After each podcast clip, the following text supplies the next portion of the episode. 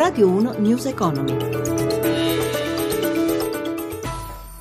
Buonasera da Stefano Marcucci, benvenuti allo spazio dedicato all'economia. In primo piano la situazione dei cambi con la Banca Centrale Svizzera che ha lasciato oggi libero il franco dal rapporto di 1,20 nei confronti dell'euro. Quali sono state le conseguenze? Ce lo spiega da Milano Riccardo Venchiaruti. Buonasera Riccardo. Buonasera, la decisione della Banca Centrale Elvetica ha provocato, lo possiamo ben dire, un vero e proprio terremoto che ha messo a dura prova i mercati valutari e ha fatto crollare la borsa di Zurigo. La valuta svizzera, finita in mattinata addirittura a quota 0,86, ricordiamolo era 1,20 il cambio fra euro e franco svizzero, ha chiuso la giornata a 1,044 con un rialzo intorno al 15%. Al contrario, la borsa di Zurigo chiude a meno 8,67%, trascinata al ribasso dalle grandi compagnie esportatrici e bancarie penalizzate evidentemente da un franco rafforzato.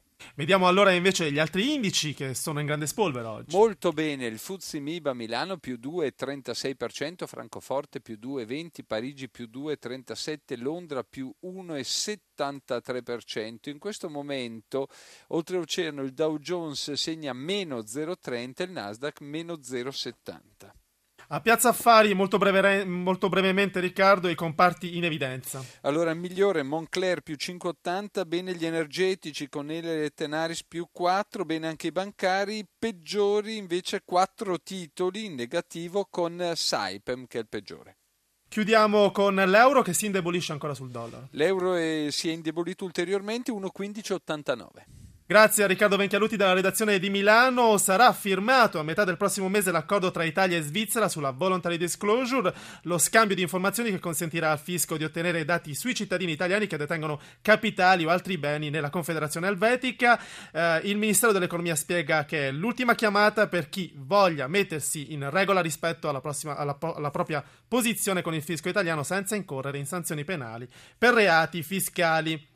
Andiamo avanti, le imprese vedono una svolta sul fronte occupazionale. Secondo Union Camere, nei prossimi tre mesi di quest'anno verranno creati oltre 8.000 posti di lavoro. Giuseppe Di Marco ha intervistato il segretario generale dell'ente che riunisce le Camere di Commercio, Claudio Gagliardi.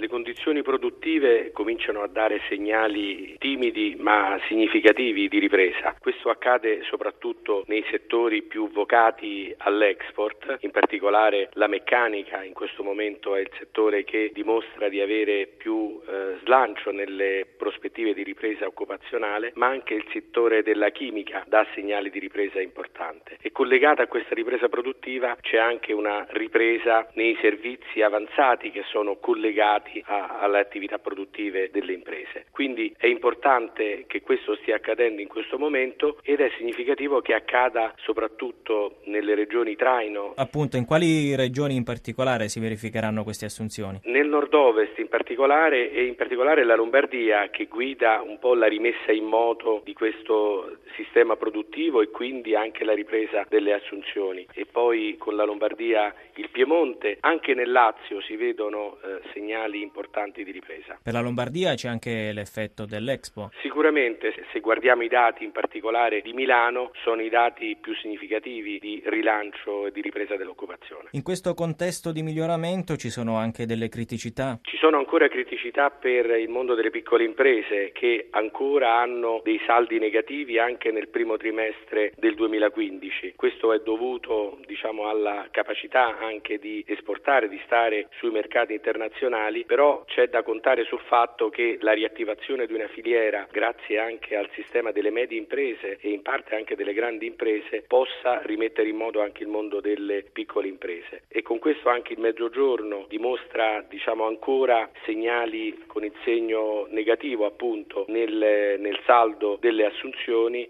e c'è da sperare nel fatto che gli interventi di politica economica e l'utilizzazione anche dei fondi strutturali possa al meglio riattivare anche le regioni del Mezzogiorno.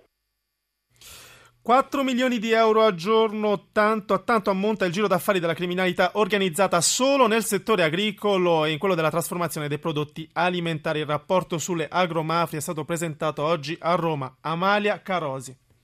Mentre l'economia italiana arranca, le agromafie crescono. Lo scorso anno il settore dell'agroalimentare in mano alla criminalità organizzata ha aumentato i propri profitti di circa il 10%, portando il giro d'affari a superare i 15 miliardi di euro. Lo sostiene il rapporto sulle agromafie 2015 di Coldiretti e Eurispes. Nessun settore è rimasto estraneo. Roberto Moncalvo, presidente di Coldiretti. Non è una questione di un'area del paese o di un'attività in particolare. Ormai non ci sono più zone franche. Le attività criminali si muovono in tutta la filiera agroalimentare, dalla produzione alla trasformazione dei prodotti, la distribuzione e anche i pubblici esercizi, quindi ristoranti, pizzerie, gelaterie. Pensate che sono almeno 5.000 i pubblici esercizi gestiti da attività criminali. Per cercare di fermare il fenomeno non solo nelle sue infiltrazioni mafiose ma anche dai falsi alimentari che valgono 60 miliardi di euro, servono maggiori controlli. Il ministro delle politiche agricole Maurizio Martina. Su tutto il fronte dei controlli dobbiamo riconoscere all'Italia di essere tra i primi paesi in Europa al mondo in termini di efficacia dei controlli sulla filiera agroalimentare. Lo voglio dire perché anche recentemente un audit della Commissione europea ha confermato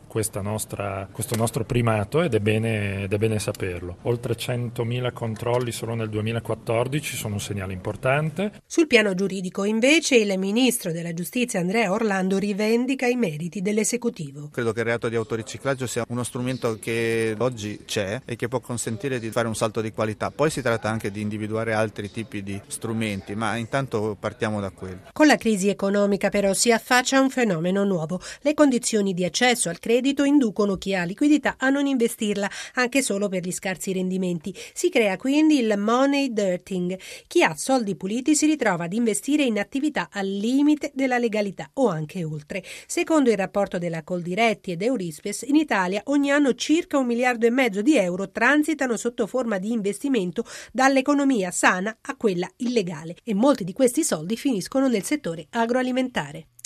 E entro un mese verranno presentati i prossimi decreti delegati del Jobs Act sulla riduzione delle te- tipologie contrattuali. Lo ha annunciato il ministro del lavoro Poletti nel giorno in cui la riforma del mercato del lavoro è, stato, è stata elogiata dal commissario europeo Katainen, che l'ha definita molto positiva perché porterà nuova occupazione. News Economy torna domani alle 10.32, sempre a cura di Roberto Pippan. Potete chiamare il numero verde 800 555 941 per porre domande ai nostri esperti. Grazie a Massimiliano Savino in regia, da Stefano Marcucci. Buon proseguimento su Radio 1. 1. Radio 1 News Economy.